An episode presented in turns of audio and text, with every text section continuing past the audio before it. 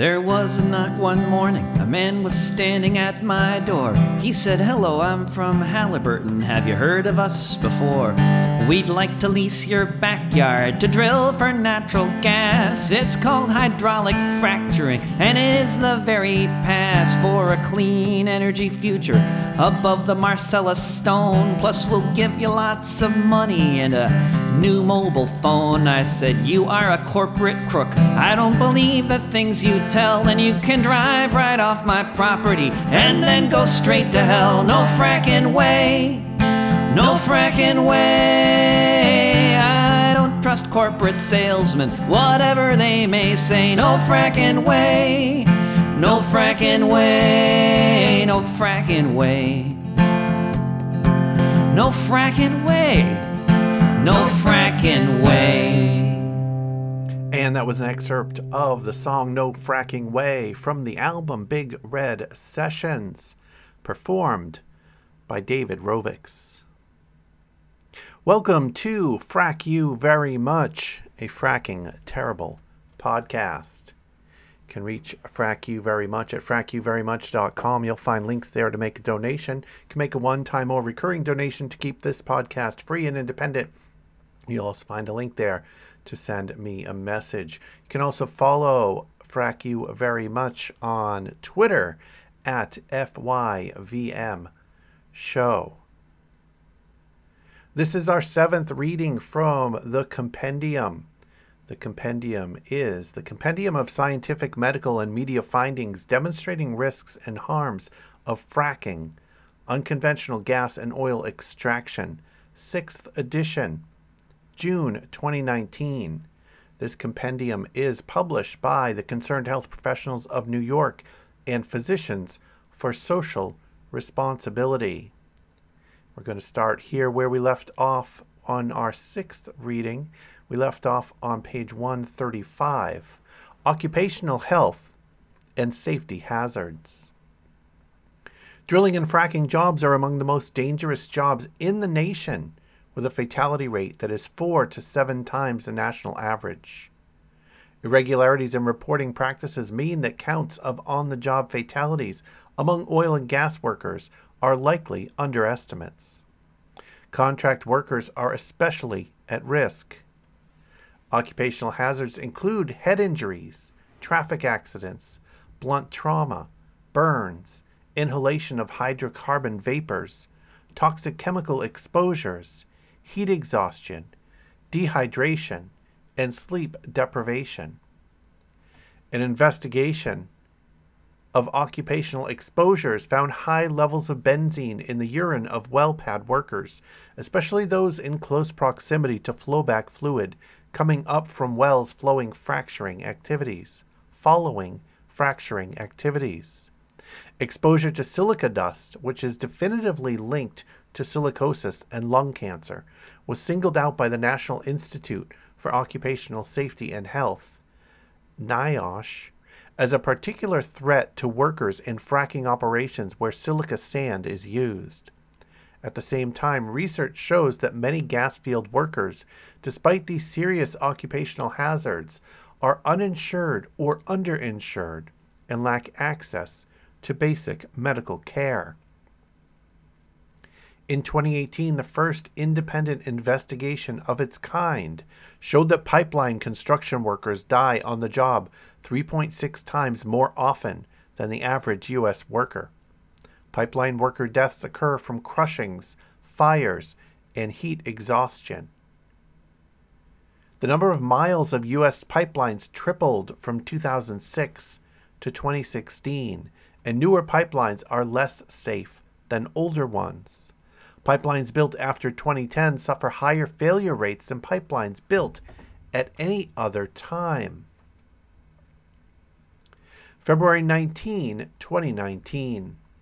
An investigation into the death of oil worker Dennis Mason by E&E News shows how inhalation of toxic vapors is systematically overlooked as a possible cause of workplace mortality and quote indicates that more than four years after worker safety officials started warning of the lethal dangers of inhaling petroleum gases, the danger is still ignored in some corners of the oil patch. NIOSH has linked at least 13 oil worker deaths to inhalation of petroleum gases such as butane and propane. However, because medical examiners do not always test for the substances and attribute the deaths to, quote, natural causes, there are likely more. In this case, the Occupational Safety and Health Administration, OSHA, investigators immediately suspected that Dennis Mason was killed by toxic vapors and sent information and materials to the responsible Oklahoma State medical examiner. But state officials said they did not receive them. These materials included a paper by an occupational medicine specialist describing how exposure to high concentrations of hydrocarbon gases and vapors in an oxygen deficient atmosphere can result in sudden cardiac death among oil and gas extraction workers. Instead, the medical examiner tested only for illegal drugs and alcohol before attributing his death to natural causes. February 13, 2019, a series of catastrophic explosions and fires at a gas processing facility in Pascagoula, Mississippi, shut the plant down for six months in June 2016. This facility receives raw gas from drilling operations and separates it into natural gas and hydrocarbon liquids, which are used to make petrochemicals. The U.S. Chemical Safety Board's final report identified, quote, thermal fatigue as a probable cause of the series of conditions leading to the explosions. A quote, major loss of containment in a heat exchanger resulted in the release of methane, ethane, propane, and several other hydrocarbons, which subsequently ignited. The report's interactive 3D model showed that the heat exchanger used at the Enterprise plant, as well as at over 500 other U.S. gas processing facilities, is innately vulnerable to thermal fatigue. The timing of the explosions at the Pascagoula gas plant, which occurred shortly before midnight, likely prevented injuries. According to the final report, had the event happened during the day with many more workers present, the consequences could have been much worse. The report noted that many nearby residents chose to evacuate and afterwards a local community organization informed the board that residents did not know how to respond to the explosions. Quote, they felt uninformed and ill equipped to know if they were in harm's way. The final report's recommendations included the development of a quote, robust and engaged community alert network. December 21, 2018. In the decade between 2008 and 2017, 1,566 U.S. workers died from on the job injuries in the oil and gas drilling industry and related fields. These figures were derived from data collected by the U.S. Department of Labor Bureau of Labor Statistics as part of a special investigative report that included participation by the Texas Tribune. In a slightly longer overlapping period, OSHA cited companies in the oil and gas extraction industry for 10,873 violations and investigated 552 accidents that had resulted in at least one worker death. Upstream drilling and fracking operations are exempt from safety rules that govern all downstream sectors of the oil and gas industry. Among these are rules that require refineries, petrochemical plants, and other high hazard operations to adopt procedures to prevent fires, explosions, and chemical leaks.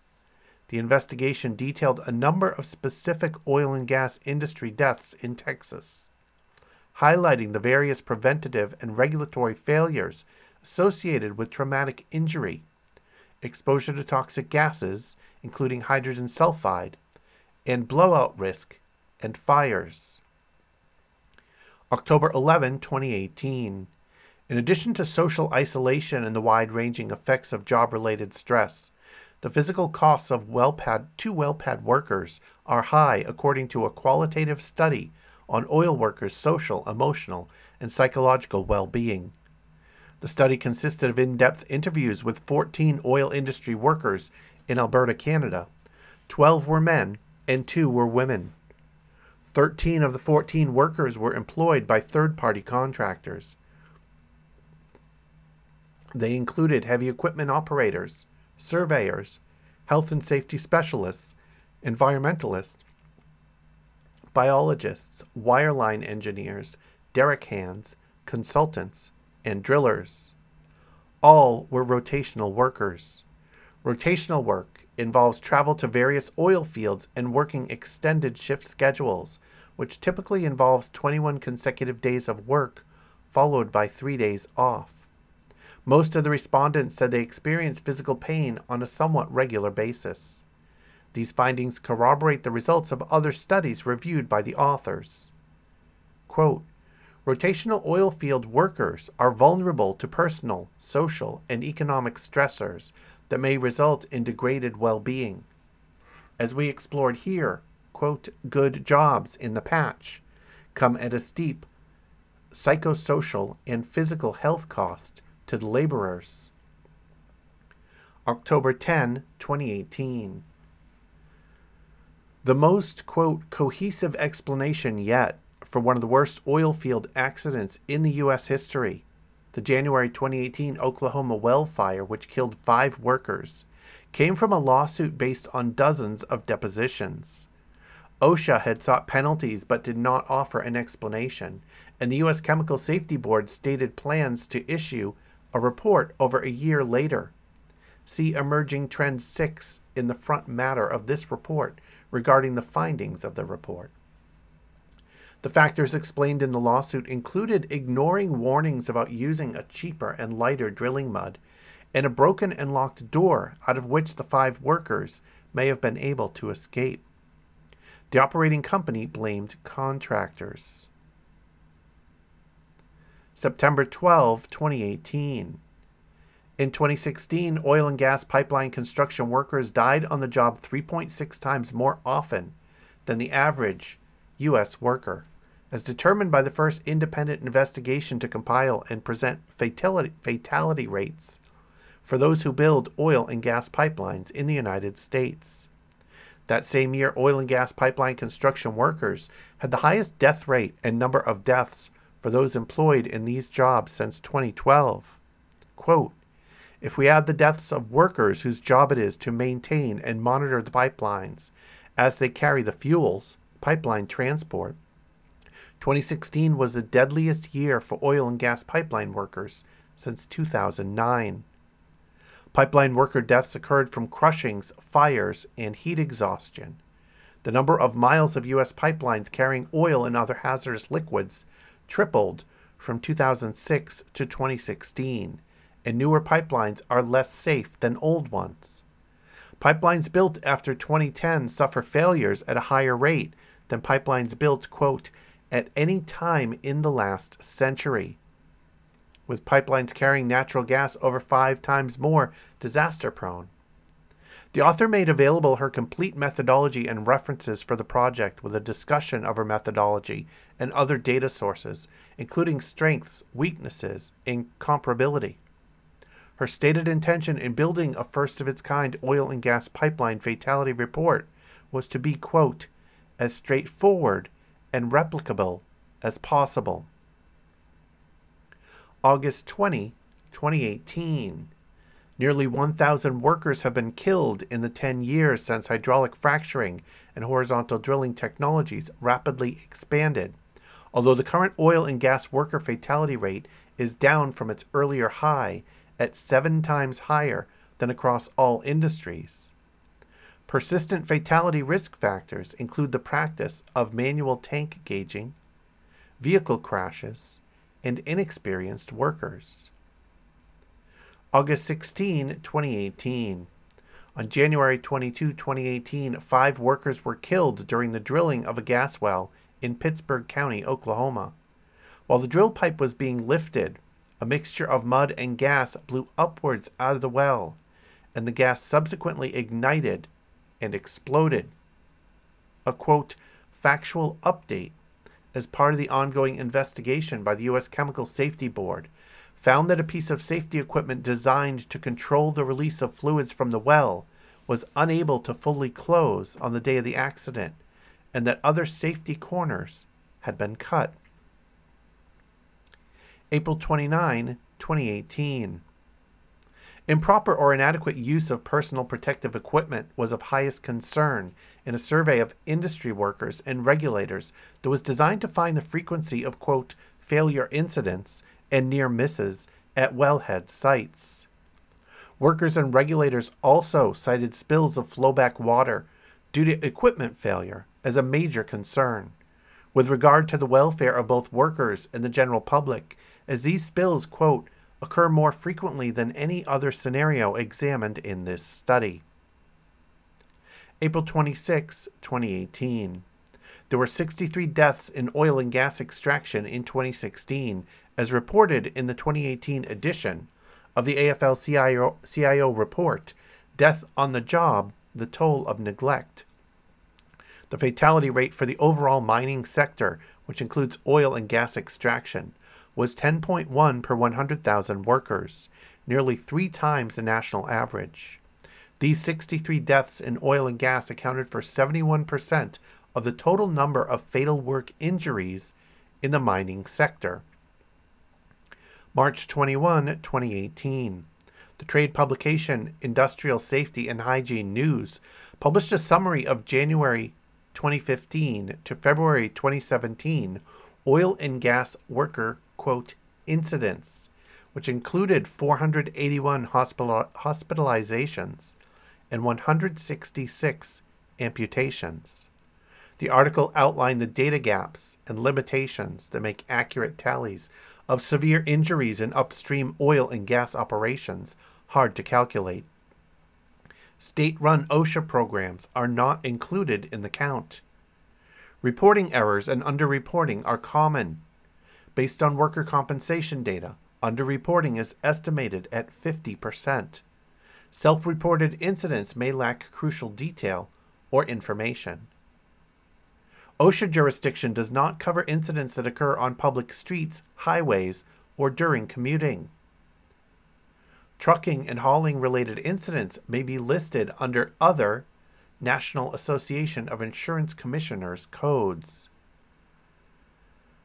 December 6, 2017. Two occupational fatalities and numerous injuries resulted from explosions and fires along oil and gas pipelines in Colorado in the time since two men were killed at home from such a blast in April 2016, according to the Denver Post investigation. One contract worker was killed and two others were injured in May while they, quote, were changing dump lines and one or more tanks exploded, according to a report filed in Colorado Oil and Gas Conservation Commission's database. Another worker died of his burn injuries from a flash fire in November that broke out during work on a pipeline. The COGCC did not receive a report on this incident because the pipeline was a quote gathering line outside the agency's regulatory purview. The investigation documented additional gaps in regulatory oversight and responses to deaths and injuries. October 1, 2017. An investigation by the Toronto Star, the National Observer, Global News, and four Canadian journalism schools reported on hydrogen sulfide, H2S, related health threats and incidents, including one occupational death in Saskatchewan, and government and industry failure to prevent, warn, and respond to this threat. The more than 50 reporters involved, quote, examined thousands of industry and government documents, analyzed terabytes of data, and delved into dozens of Freedom of Information requests, documenting, for example, the existence of government data describing H2S hotspots across the province that were never released to the public despite agency deliberations. In addition, reporters wrote, quote, Ministry and industry met four times between 2012 and 2014 to plot a strategy, including emergency planning zones, a public communications document, a code of practice, and a licensing regime for high risk single well batteries. Those plans were never adopted, a ministry statement confirms. An industry salesman was killed in 2014 while taking samples. A valve broke and the concentration of H2S in the spewed fluids, according to the company, quote, was estimated at 40,000 parts per million, more than enough to bring near instant death. The investigation found that four months after the death, quote, a secret ministry report listed 161 facilities, quote, that may be in violation of the ministry's sour gas emission control. August 24, 2017. NIOSH's Fatalities in Oil and Gas Extraction FOG database identified 88 fatal incidents, accounting for 101 fatalities for the year 2014. In 10 of the 88 inc- incidents, more than one worker was fatally injured. The FOG database was established to collect detailed information about deaths related to U.S. oil and gas extraction.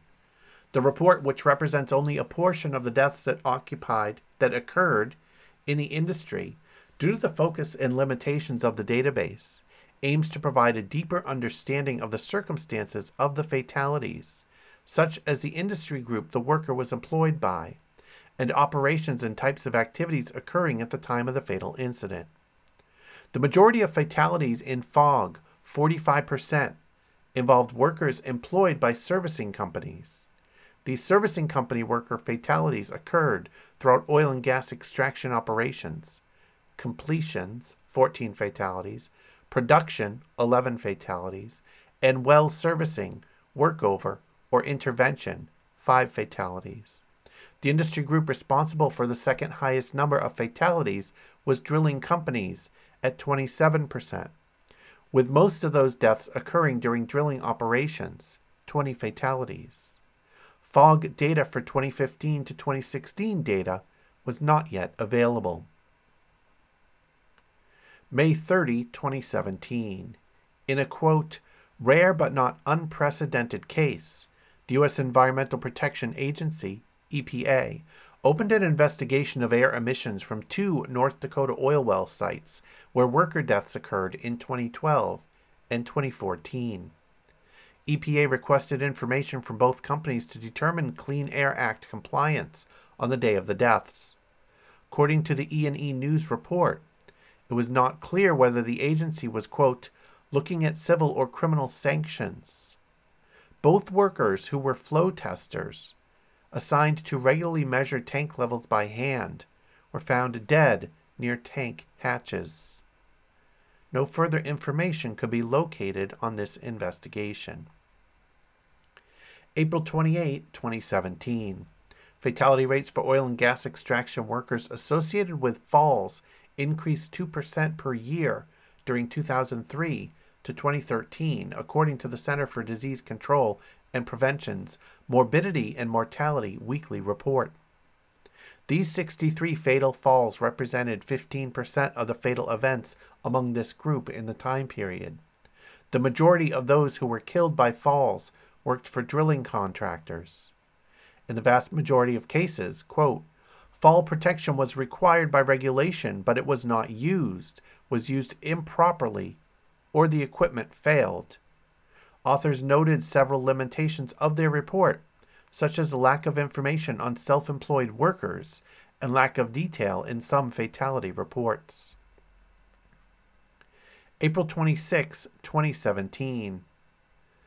The 2017 edition of the AFL CIO report, Death on the Job The Toll of Neglect, which reported on the year 2015, showed that although the number of deaths in the oil and gas extraction industries decreased compared to 2014, 89 compared to 144, employment in oil and gas extraction also decreased from 613,783 in 2014 to 530,184 in 2015.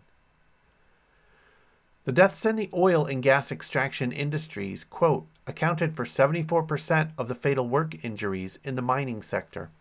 Referring to challenges of getting a firm handle on statistics in this industry, the report stated that, quote, fatality rate data for the oil and gas industry are limited, but available data during the past seven years show fatality rates in oil and gas extraction that are four to seven times the national fatality rate. Further, not surprisingly, states with large amounts of oil and gas activity also have high job fatality rates.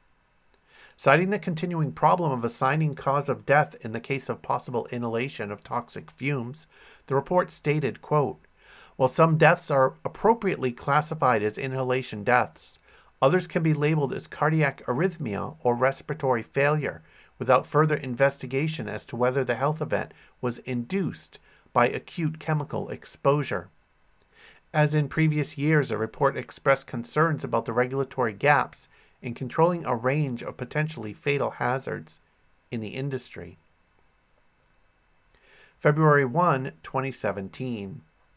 Caused by exposure to silica particles or dust, silicosis is a progressive autoimmune disease that scars lung tissue and restricts the ability to breathe. Any level of exposure to respirable crystalline silica can trigger silicosis. A special report on the history of silicosis in the Journal of Environmental Health provided background on silicosis as a workplace threat in various industries and identified drilling and fracking operations as a source of contemporary exposure. The report predicts a future cluster of silicosis among well pad workers, noting that research has already identified, quote, unacceptable levels of silica dust in air samples collected at fracking operations and that workers are seldom offered appropriate respiratory equipment to prevent exposure. Fracking has a potential for future clusters of silicosis cases to emerge. February 1, 2017. University of Tennessee Civil and Environmental Engineering faculty investigated the occupational inhalation risks from the emissions of chemical storage tanks in 60,644 fracking wells. They also analyzed the combined occupational inhalation risks caused by open flowback pits and the storage tanks.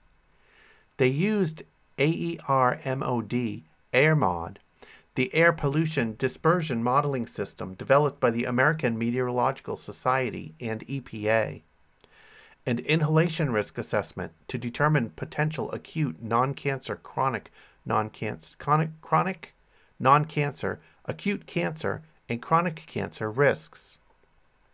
The results showed the percentage of wells presenting these risks were 12.41, 0.11, 7.53, and 5.80, respectively. They also found that the storage tanks presented the majority of the cancer risks, and the non cancer risks were associated primarily to the open pits. The known human carcinogen formaldehyde was the quote dominant contributor to both acute 4,267 wells and chronic 3,470 wells cancer risk. Authors also reported that volatile organic compound VOC emissions from nearby wells and other on-site sources means that the data used in their study quote were lower than reported concentrations from field measurements, where higher occupational inhalation risks for exposure may be expected. January 19, 2017. A group of Canadian physicians published a report documenting 10 intentional intoxications from the ingestion of fracking fluid. Each individual survived, which the authors attribute to, quote, rapid case finding, and diligent contact tracing.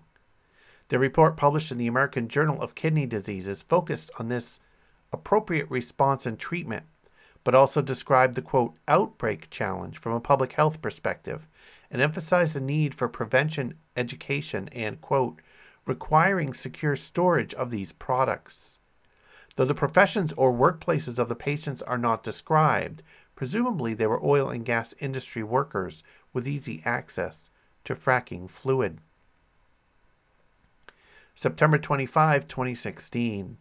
A four chapter investigative series by the Denver Post explored in detail Colorado's 12 year record of an oil and gas worker dying on average every three months. The piece documented the obstacles presented in even clarifying the occupational mortalities, owing to the differing reporting practices of the Bureau of Labor Statistics OSHA, and state officials. Quote, Regulation is so disjointed that no one can even agree on the number of workers killed on the job. Investigating the details of the deaths through any available records, the Post described a quote, regulatory vacuum as well as little consequence to the industry when the deaths or worksite violations occur.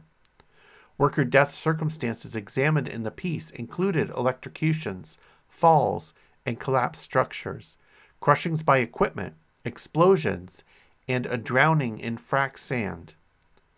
The Post also identified five lawsuits over 15 years, quote, in which workers alleged that they were punished for reporting injuries or safety hazards. April 27, 2016. According to the 2016 edition of the AFL CIO report, Death on the Job The Toll of Neglect, the fatality rate for workers in the oil and gas extraction industries is nearly five times the national average, and the states with prominent oil and gas industries are among the most dangerous states to work. In addition, the report emphasized the industry has been exempted from some critical OSHA standards, including that for carcinogenic benzene. The report also emphasized the danger of silica dust exposure in hydraulic fracturing related work and the significant delays in controlling workers' exposures in these operations. Quote, Oil and gas extraction is subject to OSHA general industry and construction regulations, none of which are designed to address the particular safety and hazards in the oil and gas industry. The escalating fatalities and injuries in the oil and gas extraction industry demand intensive and comprehensive intervention, the report stated. April 21, 2016. According to an updated report from the Bureau of Labor Statistics, fatal work injuries in oil and gas extraction industries in 2014 reached a new high of 144. February 29, 2016. Inside Energy's report on high rates of hydrocarbon vapor poisoning among oilfield workers noted that an outdated reliance on manual measurements rather than automated monitoring contributes to ongoing toxic exposures of workers. Under federal oil and gas regulations, oil companies are effectively required to send workers, quote, up on oil and gas tanks to manually measure crude oil putting them at risk. The report explained that the Bureau of Land Management, BLM, allows just one kind of automated measurement. The method is expensive and uncommonly used. Quote, there are only 1,500 in use, compared to more than 83,000 oil tanks on federal land. By being so inflexible, BLM's outdated rules make it very hard to use safer oil measuring devices while making manual oil tank measurement, which endangers workers, the most viable option for companies. February 19, 2016. The fatal injuries of a backhoe operator who struck and hit an unmarked high pressure gas line in 20, July 2015 prompted an investigation by State Impact in Pennsylvania. The news group noted that, quote, there are no local, state, or federal rules on how deep the lines should be buried underground, or even if they're buried at all. There are no standards for building and maintaining the lines. They don't have to be marked. The operator of the line doesn't have to participate in PA 1 call, a statewide communication system for preventing damage to underground facilities, which led to the fatality in Armstrong County. January 15, 2016, in a publication in Centers for Disease Control's Mortality and Morbidity Weekly Report. Researchers urged local and state epidemiologists and medical examiners to not overlook hydrocarbon exposure as an underlying cause of death in gas and oil field workers.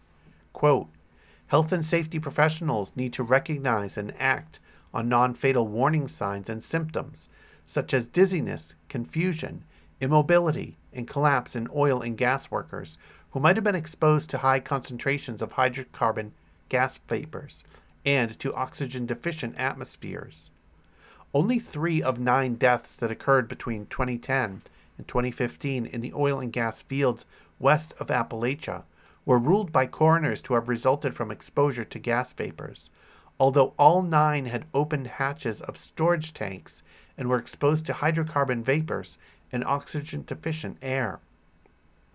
The Pittsburgh Post Gazette quoted emeritus professor at the University of Pittsburgh, Bernard Goldstein, saying, quote, Occupational health experts also suspect that some deaths involving fires, falls, crashes, and mishandling of equipment have resulted from faulty judgment or, quote, wooziness associated with hydrocarbon vapor exposure, but that underlying factor rarely shows up in fatality reports. December 14, 2015. As reported in The Guardian, the suicide rate in the Canadian province of Alberta spiked by 30% in the first half of 2015, possibly linked to the boom and bust cycle of the fracking industry. At the time of reporting, 40,000 jobs had been lost in Alberta since the drop in oil prices in late 2014. Mental health professionals interviewed for the report included Edmonton social worker Leonard McEwen, who specializes in clinical crises intervention and whose patients include those directly or indirectly employed in the oil field. Noticed a sharp increase in suicides after the recent plunge in oil prices. As revealed in the investigative report, three in every four Alberta suicides are male, and the vast majority are under 55. Gladys Blackmore, executive director of a mental health program that targets those employed in the industry, believes that young male workers, quote, living high risk lifestyles, often in work camps, where the fly in, fly out for up to 24 days at a time, are particularly vulnerable. November 7, 2015. The Denver Post reported on a quote, new federal database that was developed to more precisely capture the deadly nature of oil and gas extraction. For Colorado, the National Fatalities in Oil and Gas Extraction FOG database contained two additional oil and gas worker deaths for 2014 than did the Bureau of Labor Statistics. Quote, we knew from the Bureau of Labor Statistics data about the basics of what's killing workers, said Kyla Retzer, an epidemiologist who led the effort to compile the FOG report. We just wanted to be more in depth in finding out what were the types of operations and equipment were involved in these deaths. November 4, 2015. San Antonio's Express News editorial board called for specific actions to address Texas's status as, quote, a national leader in oil field deaths. The board wrote that federal fines are too low and unchanged since 1991, and that there is no level 1 trauma center south of San Antonio near the region's oil and gas producing counties. September 27, 2015. The Bureau of Labor Statistics reported that the number of fatal work injuries in oil and gas extraction industries rose 27% between 2013 and 2014. September 15, 2015. E&E Publishing's Energy Wire reported on the potentially deadly risk of exposure to vapors from oil and gas field storage tanks, including deaths that were only that were officially attributed to cardiac arrest, though inhalation of toxic gases and lack of oxygen played a role, as demonstrated in subsequent litigation. The reporter gave detail on the circumstances of several of the deaths including that of a long haul trucker who had heart disease and was diabetic and whose death was classified as natural. Quote, but he didn't suffer a heart attack that day or a diabetic episode. Medical experts said he likely wouldn't have died outside the toxic atmosphere on the catwalk. A Denver cardiologist testified that, quote, there was no other reason for him to have died that day. NIOSH has subsequently targeted outreach to medical examiners to improve their recognition of this hazard and potential cause of death. September 5, 2015. In partnership with Rocky Mountain PBS iNews, the Durango Herald reported on the oil and gas industry's varied practices in their handling of silica sand with regard to worker protection. In 2012, the National Institute for Occupational Safety and Health issued an alert concerning workers at fracking sites being exposed to silica dust at levels that exceeded occupational exposure limits. Industry has resisted updates to the standards. The Herald report addressed technological and work practice controls to reduce exposure on the part of some companies. Still, authors wrote, silicosis, quote, can hide for a decade before causing symptoms. No one knows how many oil and gas workers may have already been exposed. June 29, 2015. An investigation by the Center for Public Integrity, CPI, found that lung damaging silica is not sufficiently regulated to prevent silicosis, which is incurable and has no effective treatment, or lung cancer in the workplace. Rules governing occupational exposure to silica dust are far outdated, and advocacy efforts to tighten them are four decades old. At particular risk, say the authors, are workers in oil and gas fields where silica eh, sand is used in fracking operations. Citing research by NIOSH, the CPI team noted that nearly 80% of the air samples on the well pads were above the recommended exposure limits for silica dust. June 15, 2015. Energy Wire examined issues surrounding exposure to crystalline silica from frac sand mining, which is a health concern to those living near mines and to those working in the industry. Families living near industrial sand mining reported that their health has been compromised by sand mine development and are concerned that companies are not properly monitoring their extraction sites. The article noted that OSHA is working on a new exposure rule for workers that the agency estimates would save nearly 700 lives and prevent 1,600 new cases of silicosis annually. The oil and gas industry is fighting the rule because of the cost associated with complying with a more stringent permissible exposure limit. Crispin Pierce, public health researcher at the University of Wisconsin in Eau Claire, is in the midst of a three pronged research project to look at the industry's air effects. Among other findings, his project's air monitors around sand, sand plants have found consistently finding higher readings than the Wisconsin Department of Natural Resources reported regional values. June 15, 2015. In an update, NIOSH noted that silicosis deaths, death rates are rising again, reversing an earlier decade long decline. In the list of job tasks with known high silica exposures, the update named hydraulic fracturing of gas and oil wells. These results are particularly concerning in light of earlier research showing significant underdetection of silicosis among deceased workers with known exposure to silica dust. June 13, 2015. Reporting on North Dakota's fracking boom, the Center for Investigative Reporting found that the major oil companies have largely written the rules governing their own accountability for accidents. Deeply entrenched corporate practices and weak federal oversight, according to the report, have led to high injury and death rates and a shift of assigned responsibility to others. Using data from US and Canadian regulators, the journalists verified 74 on the job deaths among the workers in Bakken shale drilling and fracking operations since 2006. The actual number of deaths is likely higher than currently reported because federal regulators do not have a systematic way to record oil and gas related deaths. And OSHA does not include certain fatalities, including those of independent contractors. The report concluded that there was too little oversight from OSHA, that laws to protect workers were outdated, and that there was a culture of self regulation by the industry. May 29, 2015. The Centers for Disease Control and Prevention published statistics on work related fatalities during the fracking boom. The occupational fatality rate among U.S. oil and gas industry extraction workers between 2003 and 2013 remained an average of seven times higher than among U.S. workers in general 25.1 versus 3.7 deaths per 100,000 workers per year.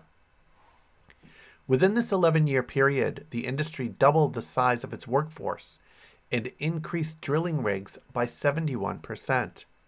The number of occupational deaths increased 27.6%, with a total of 1,189 deaths, but it did not increase as much as the number of workers, resulting in an overall decrease in the fatality rate of 36.3%. Transportation accidents in contact with objects and equipment were the most frequent fatal events. Evidence suggests that the increased use of automated technologies on drilling rigs may be contributing to the decline in death rates. April 22, 2015. The AFL CIO published data for job injuries, illnesses, and deaths in a national and state by state profile of worker safety and health in the United States, presenting comparisons by state and industry.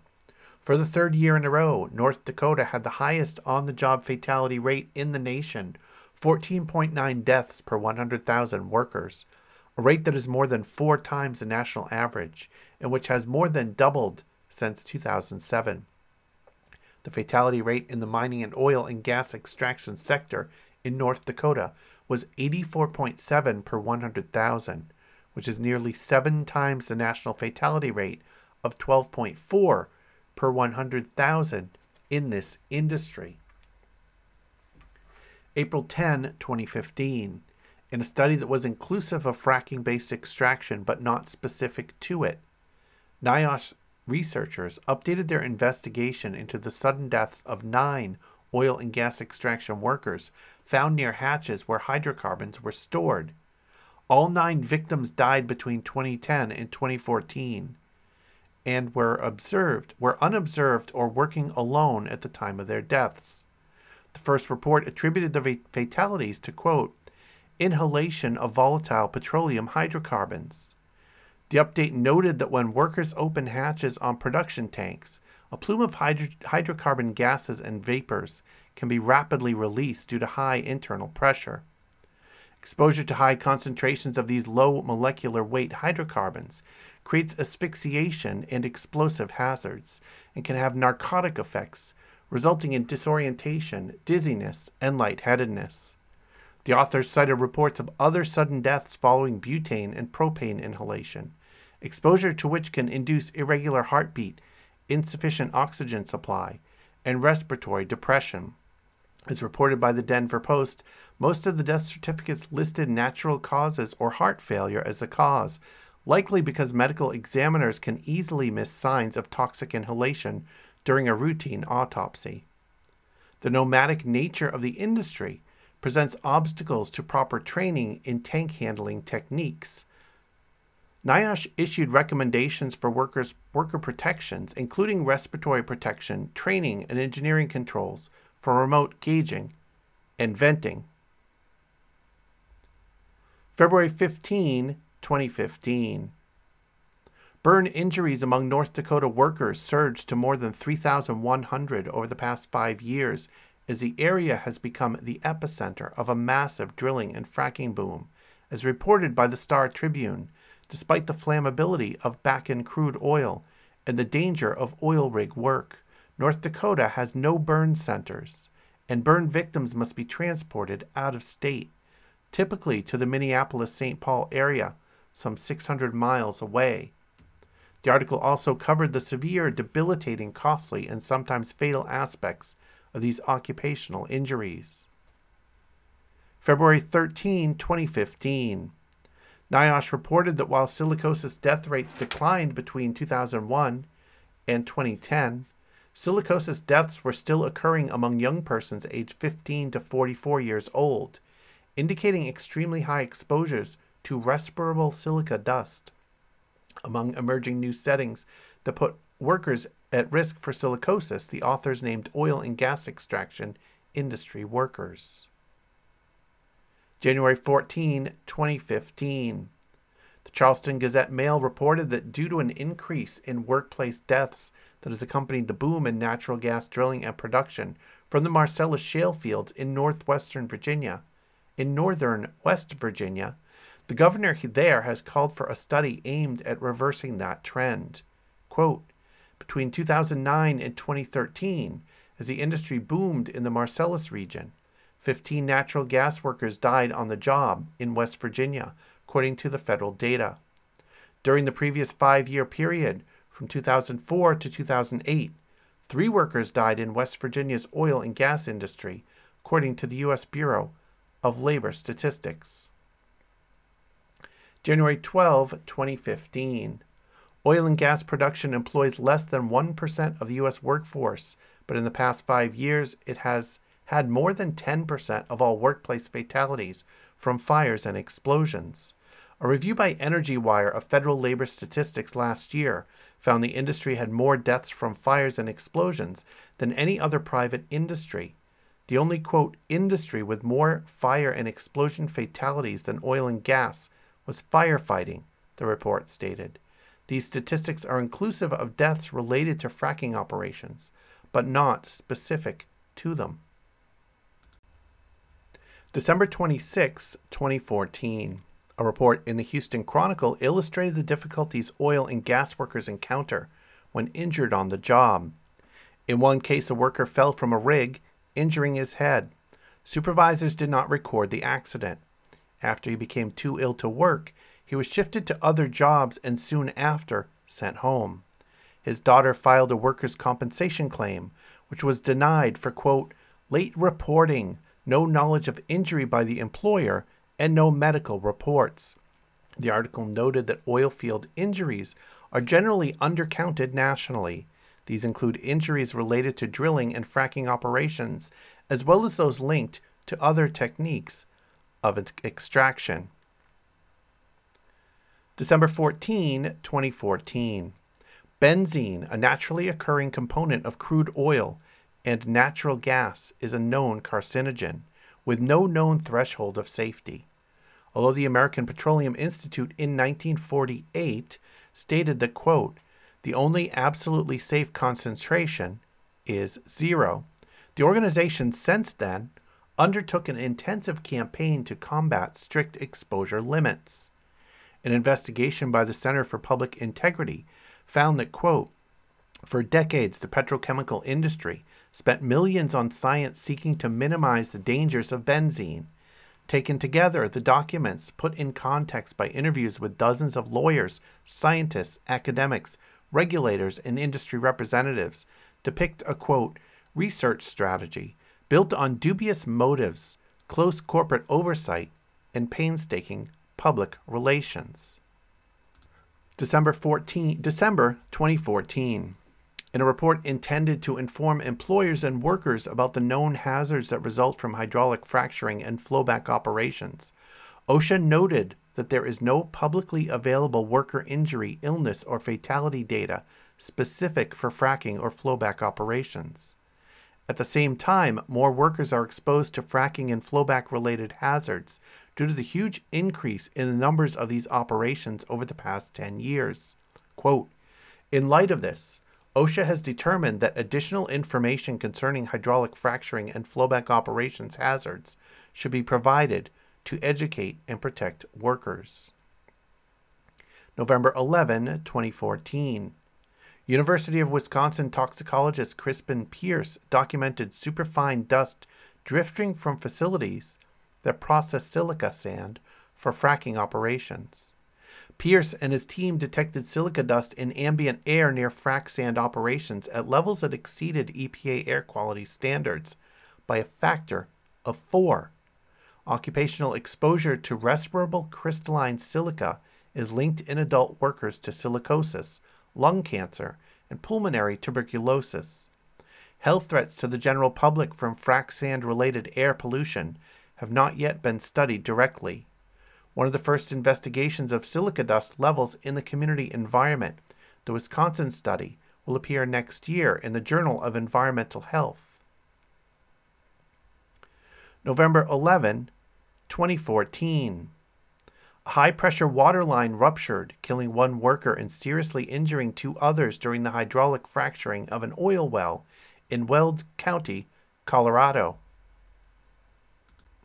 October 6, 2014, toxicologist Peter Thorne, chair of University of Iowa's Department of Occupational and Safety, Occupational and Environmental Health, warned the Winneshiek County Board of Supervisors about potential community impacts and cancer risks of silica exposure from sand used for fracking operations. Thorne's ongoing investigation, which involves air sampling, risk assessments, and inhalation toxicology studies, focuses on the public health hazards of mining, processing, and storing sand. His team has documented spikes in silica particulate matter related to the transport of the silica sand by rail. The study aims to determine if mining poses an quote unacceptable exposure to the public and quantify the level of risk. For silica exposed workers, NIOSH continues to identify needed health protections, Thorne noted. Quote, Workers handling materials should be using respirators, but most are not. September 25, 2014. The Civil Society Institute's Boston Action Research, in cooperation with Environmental Working Group and Midwestern Environmental Advocates, issued a report on the hazards of silica mining. The report noted that frac sand mining is expanding rapidly in the United States and poses a little understood threat to public health, the environment, and local economies. Given the pace of the drilling and fracking boom, silica extraction could spread to a dozen other states with untapped or largely untapped sand deposits, including Illinois, Maine, Massachusetts, Michigan, Missouri, New York, North Carolina, South Carolina, Pennsylvania, Tennessee, Vermont, and Virginia. The International Business Times published a summary of the findings. August 29, 2014. In a peer reviewed study, NIOSH partnered with oil and gas operators and service companies to evaluate worker exposures to and internal uptake of volatile organic chemicals at six sites in Colorado and Wyoming, where wells were being prepared for production. The study found benzene in the urine of well pad workers. Benzene is, quote, naturally present in flowback fluids, and the time spent working around flowback and production tanks appears to be the primary risk factor for inhalation exposures. In some cases, airborne concentrations of benzene exceeded the NIOSH recommended exposure limit concentrations, and in a few instances, the American Conference of Governmental Industry and Hygienists threshold limit value. Quote, when workers performed work tasks near a point source for benzene emissions. July 29, 2014. As part of an investigation into the health impacts of drilling and fracking on animal health, veterinarian Michelle Bamberger and Cornell biochemist Robert Oswald published an interview with a 20 year old oil and gas industry worker about his experiences and worker safety. His account included injuries, 16 hour workdays, fatigue, exposure to chemicals, and inadequate health and safety training. Quote, no one out there tells you about stuff that has latency. That is the last thing they're going to do is tell you that something that you're handling will take you out in 20 years or 10 years or cause you some kind of ailment or you can potentially drag this home to your family. July 14, 2014. As part of an analysis of safety and research needs associated with drilling and fracking, researchers at the Colorado School of Public Health and the College of Health Sciences at the University of Wyoming documented high injury and on the job mortality rates among gas and oil field workers. The occupational fatality rate was 2.5 times higher than that of the construction industry and seven times higher than that of the general industry. By contrast, injury rates were lower than the construction industry, suggesting that injuries are underreported. Researchers documented crystalline silica levels above occupational health standards and identified the existence of other hazards, including particulate matter, benzene, noise, and radiation. The team called for exposure assessments for both chemical hazards and physical hazards that lead to occupational illness, noise, and radioactivity, screening and surveillance systems to assess incidence and prevalence of occupational illness, industry academic collaboration to conduct occupational epidemiological studies, and assessment of the effectiveness of industry interventions to reduce exposures. July 2014. The British Labour Journal Hazards. That's amazing. There's a British Labour Journal called Hazards. Identified health concerns in the drilling and fracking industry, increased rate of death on the job, toxic releases, silica exposure, and exposure to hydrocarbons and endocrine disruptors. The union that organizes the construction, rig, and transport workers on which fracking would rely agreed at its July 2014 national conference to lobby for a moratorium on fracking because, quote, delegates want union members to be made aware of the dangers of fracking and be advised not to work on fracking sites.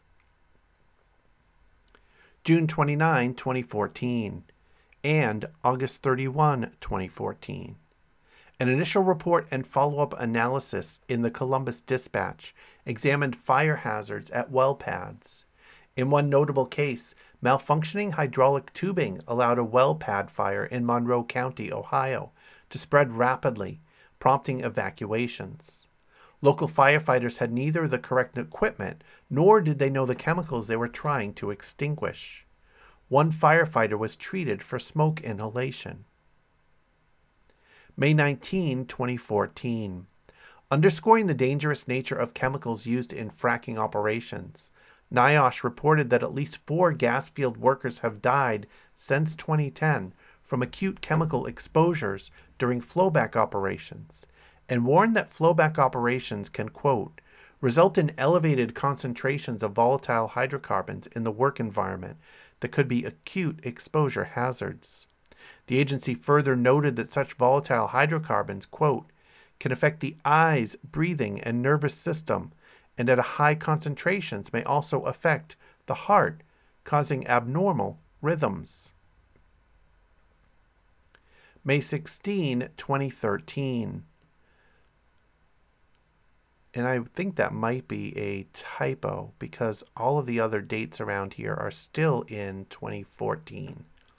A NIOSH study revealed that the worker exposure to crystalline silica dust from sand used in fracking operations exceeded, quote, relevant occupational health criteria at all 11 tested sites, and the magnitude of some exposures exceeded NIOSH limits by a factor of 10 or more. Quote, Personal respiratory protection alone is not sufficient to adequately protect against workplace exposures. Inhalation of crystalline silica can cause incurable silicosis, lung cancer, chronic obstructive pulmonary, pulmonary disease, kidney disease, and autoimmune diseases. Although community exposures distant from mines are possible, there are no federal or state standards for silica in ambient air. May 8, 2014, a report by the AFL CIO found that the fracking boom has made North Dakota the most dangerous state for U.S. workers, with a fatality rate five times higher than the national average, and that North Dakota's fatality rate has doubled since 2007. The AFL CIO called North Dakota, quote, an exceptionally dangerous and deadly place to work. U.S. Secretary of Labor Thomas E. Perez called the rising rate of workplace deaths suffered in the oil and gas sector, quote, unacceptable. April 24, 2014. A University of Texas San Antonio report commissioned by the Methodist Healthcare Ministries found that many oil and gas field workers in the Eagle Ford shale are in uninsured or underinsured, and that, quote, the most noticeable health impacts so far are work related illnesses and injuries, heat exhaustion, dehydration, sleep deprivation, exposure to oil and gas spills, and accidents. The study also noted that oil and gas production has put strain on healthcare facilities. April 10, 2014. West Virginia University researchers Michael McCawley reported that some of the nation's highest rates of silicosis are in heavily drilled areas within the northern panhandle of West Virginia and southwest Pennsylvania. A disease that hardens the lungs through inflammation and development of scar tissue, Silicosis is entirely attributable to exposure to silica dust, a known occupational hazard at drilling and fracking operations. Two years earlier, OSHA and NIOSH issued a joint, quote, hazard alert to warn fracking workers of the health hazards of exposure to silica dust, including silicosis. February 25, 2014. A year long investigation by the Houston Chronicle found that fracking jobs are deadly, with high fatality rates and high rates of serious injury. Within just one year in Texas, 65 oil and gas workers died, 79 lost limbs, 82 were crushed, 92 suffered burns, and 675 broke bones. From 2007 to 2012, at least 664 U.S. workers were killed in oil and gas fields. December 27, 2013. National Public Radio reported spiking rates of fatalities related to oil and gas drilling operations which had increased more than 100% since 2009.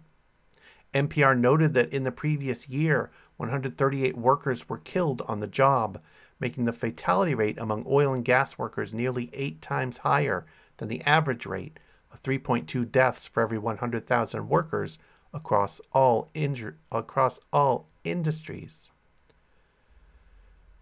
October 30, 2012.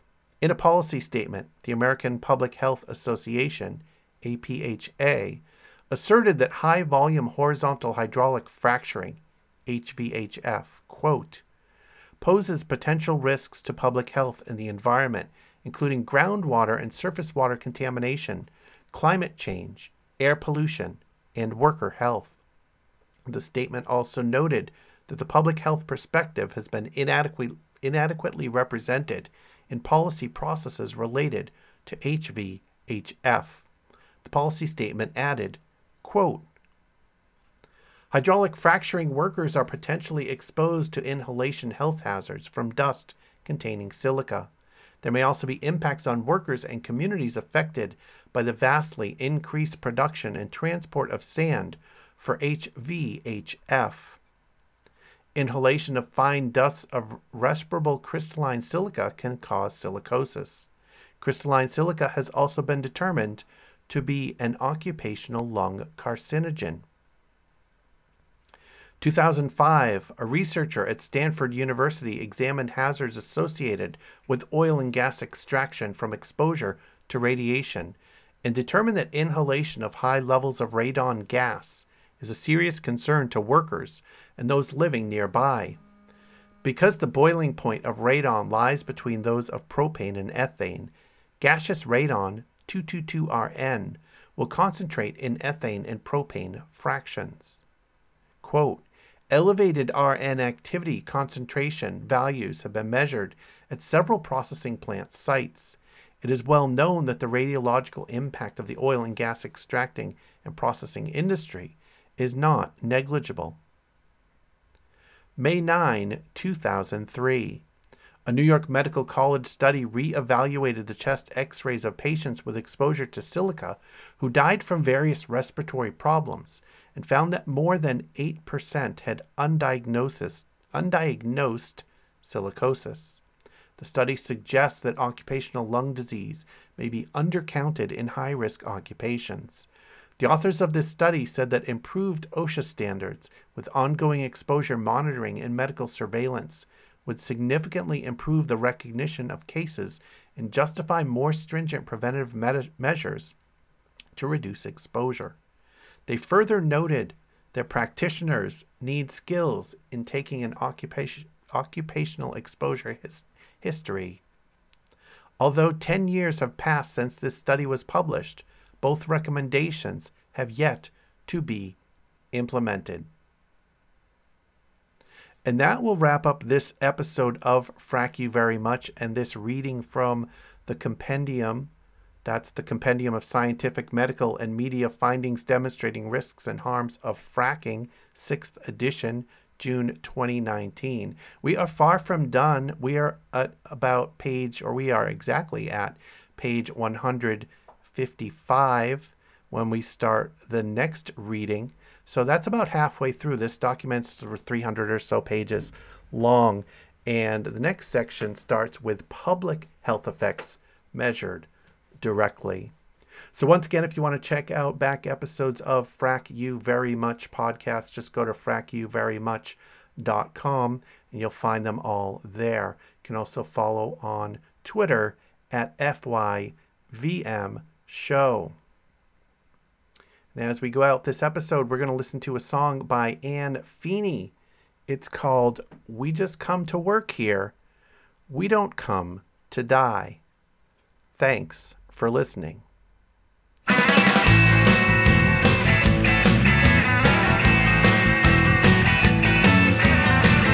at this job is dirty and dangerous, and I'm taking risks anyway. Oh, if I had safely each day. Everybody here says they're sticklers for safety, and I'm not here to say that they lie. I'm saying we just come to work here. We don't come to die. Now I don't want your chemicals clouding my brain. I wanna keep all of my fingers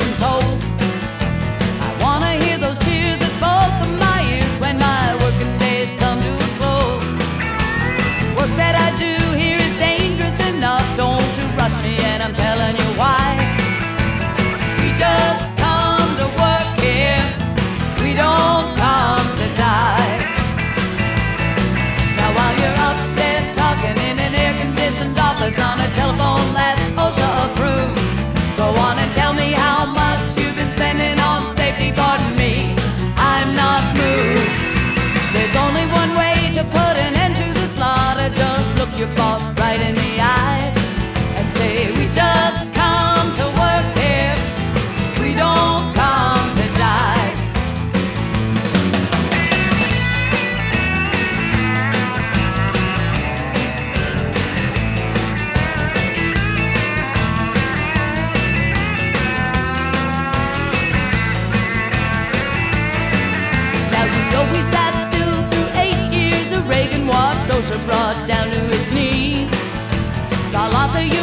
union and watched our plants rusting while our jobs shipped overseas.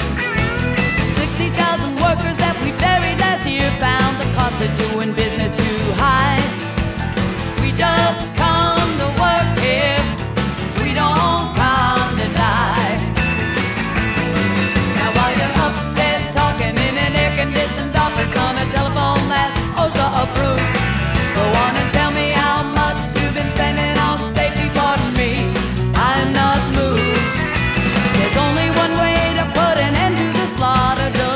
lost right in